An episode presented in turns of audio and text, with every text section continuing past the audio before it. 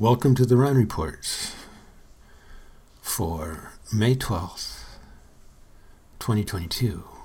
An epidemic of pandemics and the story of microbes.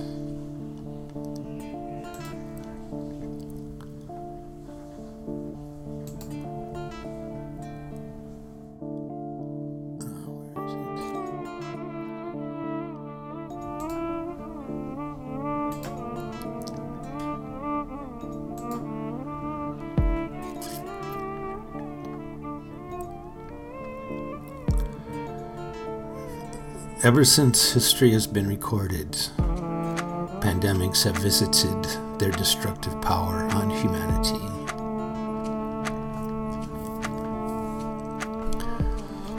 Viruses and bacteria running amok, crossing borders, seas, mountain ranges, empires, killing massive amounts of people.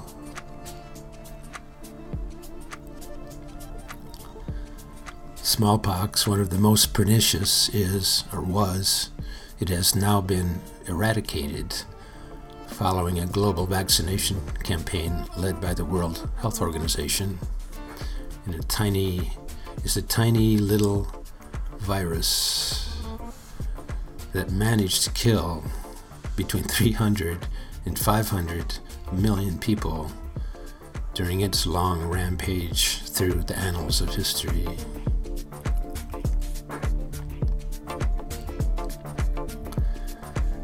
And then there's the Spanish flu of nineteen eighteen, which killed fifty million people. It was first observed in Europe, the United States, and parts of Asia, and swiftly spread around the world, facilitated by the massive troop movements after the First World War.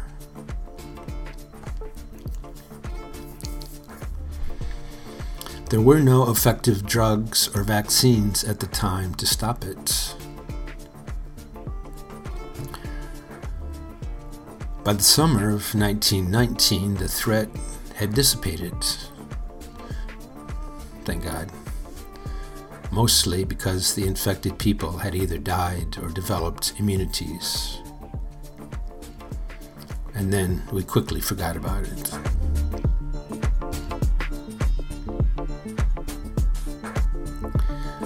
H I V AIDS was first identified in American gay communities in the eighties.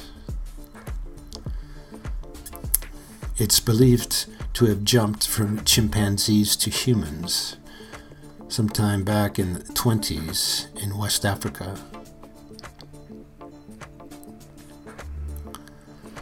AIDS destroys a person's own immune system, resulting in eventual death by diseases that the body would normally fight off. People infected with the H I V virus have fever, headaches, and enlarged lymph nodes. And even when the symptoms subside, they are still highly infectious through blood and genital fluid.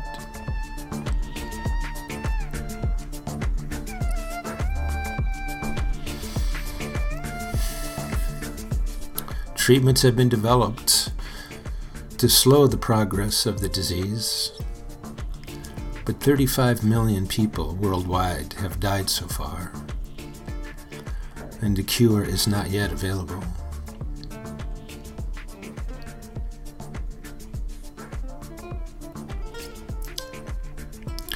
A smorgasbord of plagues and pandemics, known simply as the Columbian Exchange, followed the arrival of Columbus in the Caribbean.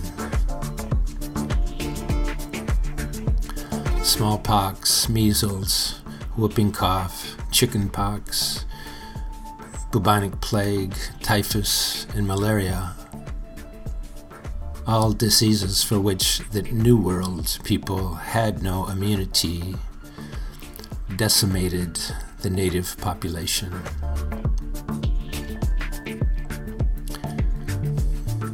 It's estimated that ninety percent of the population succumbed to these diseases within one hundred to one hundred fifty years of Columbus' arrival,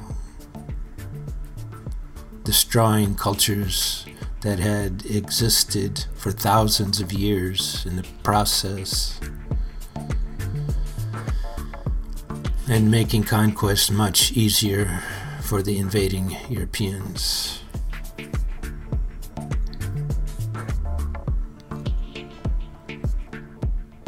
Of the estimated two hundred fifty thousand natives in Hispaniola, Columbus' first stop in the Americas in fourteen ninety-two,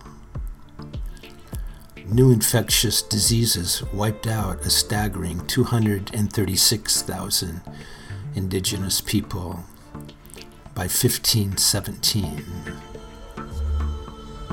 nearly ninety-five percent of their population.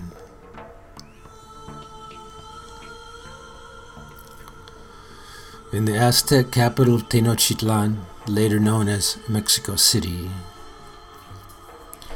forty percent of the two hundred thousand people who were living there are estimated to have died of smallpox in fifteen twenty during their war with Cortés and his army.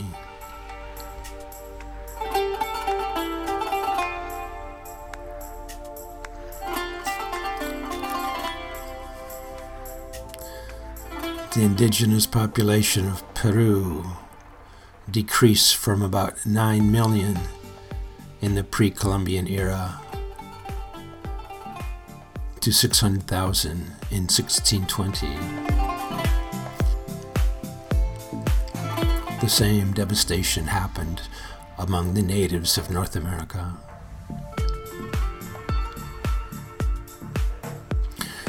And the De- Black Death The Black Death was a pandemic that occurred in Europe, Asia, and Africa between thirteen forty-six and thirteen fifty-three.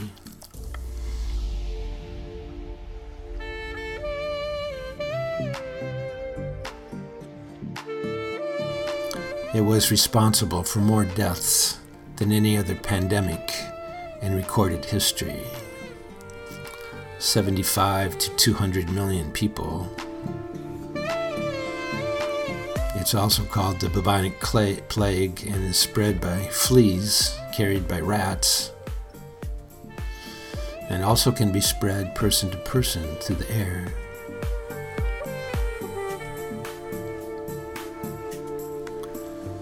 So many people died from this disease that it took Europe two hundred years to regain its pre-plague population level.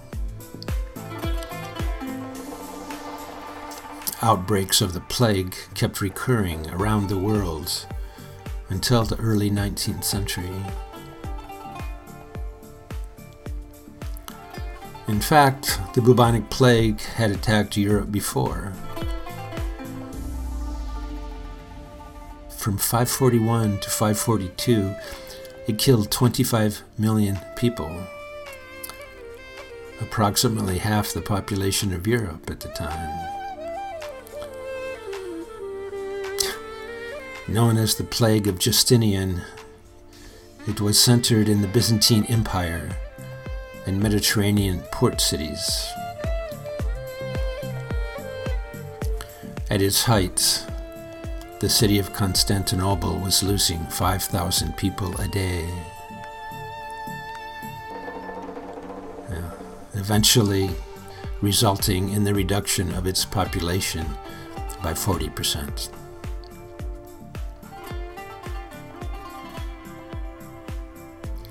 And the cheery news is that plagues and pandemics continue to haunt us. They're not a thing of the past. We're in the midst of one right now that has killed off six million people in virtually every corner of the world. And with all our modern medicines, vaccines, hospitals, and doctors, what are we to make of all this?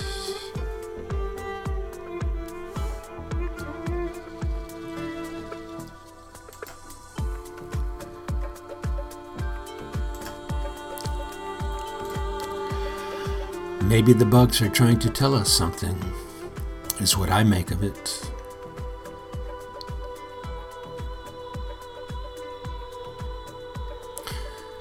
We live in a microbial world.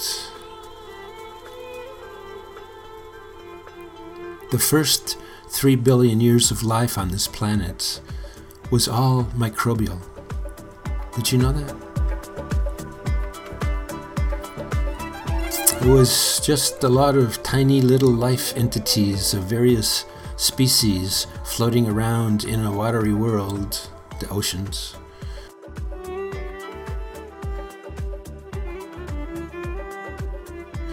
Learning how to survive and adapt, how to communicate and collaborate. In fact, communication and collaboration were their main strategies for survival.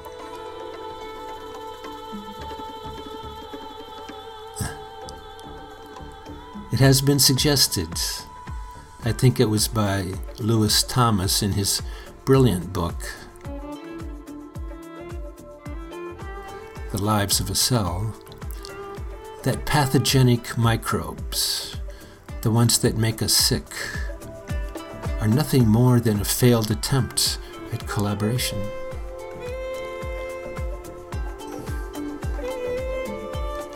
They learned how to merge into each other, endosymbiosis, and create larger, more sophisticated cells, eukaryotic cells. Viruses gained the ability to hijack the D N A replication machinery inside the cell's nucleus to make copies of themselves, since they can't self-replicate, and in the process shared snippets of D N A code with other cells, essentially speeding up the occurrence of mutations and hence evolution. There's a new twist.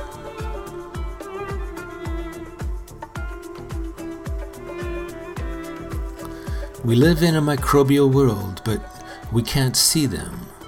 So we don't talk about them until we get sick.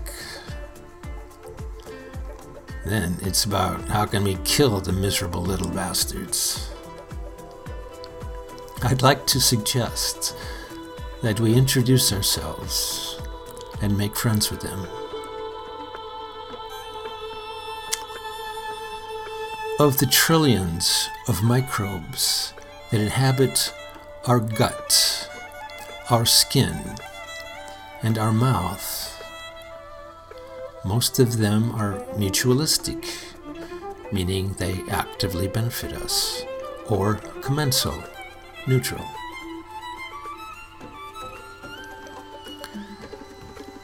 My own personal experiments have produced evidence that the little people, what I call the gut microbes, influence dreams. If I'm off my diet, then my dream that I usually remember just before waking up is kind of strange, or really strange, or kind of strange and kind of good, depending on how off my diet I've been.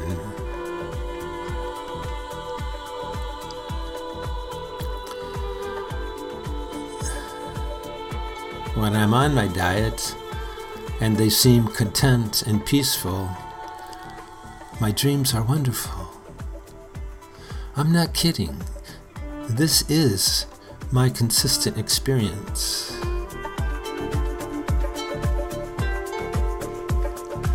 They are able to talk to us through the vagus nerve, which is attached to our medulla oblongata at the base of our brain.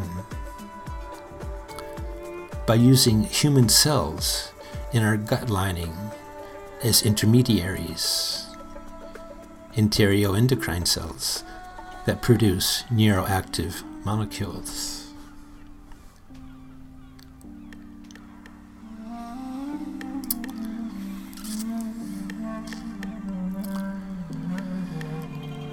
So my point is, maybe we need to recognize and accept the little people as the first inhabitants of this planet and the basis of all life, and hold them in a higher regard than we normally do.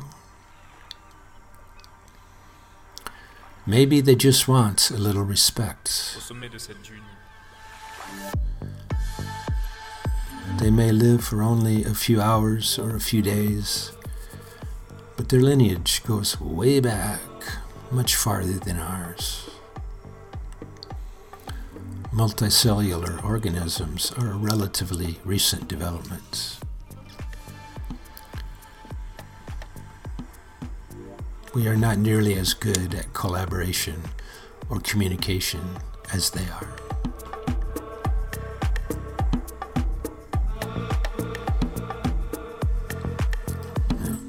A hard thing to admit, perhaps.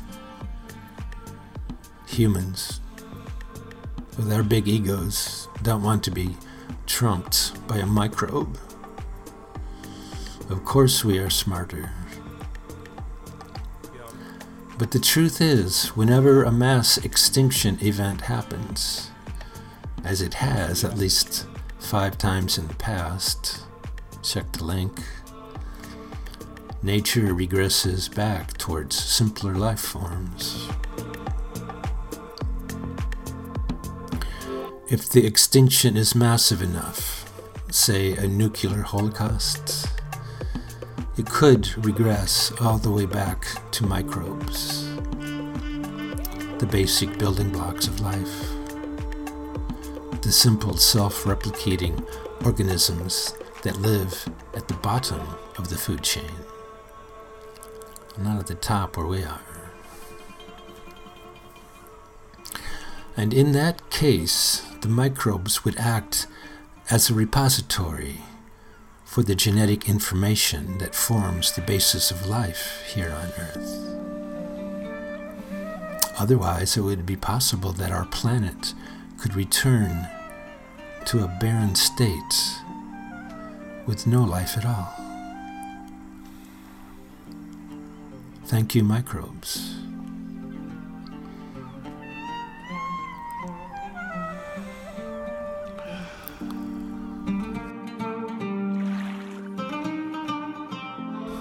Microbes are in the air, in the dirt, in the water, and in our bodies. They're everywhere. I salute the mighty microbe. To quote Men in Black, just because it's very small doesn't mean it's not very important. In that movie, there was a whole world living on a marble that you could hold in your hand. And in fact, our whole world turned out to be a marble someone else was holding in their hand. That's how the movie ended, as I recall. Marbles within marbles. Worlds of different magnitudes.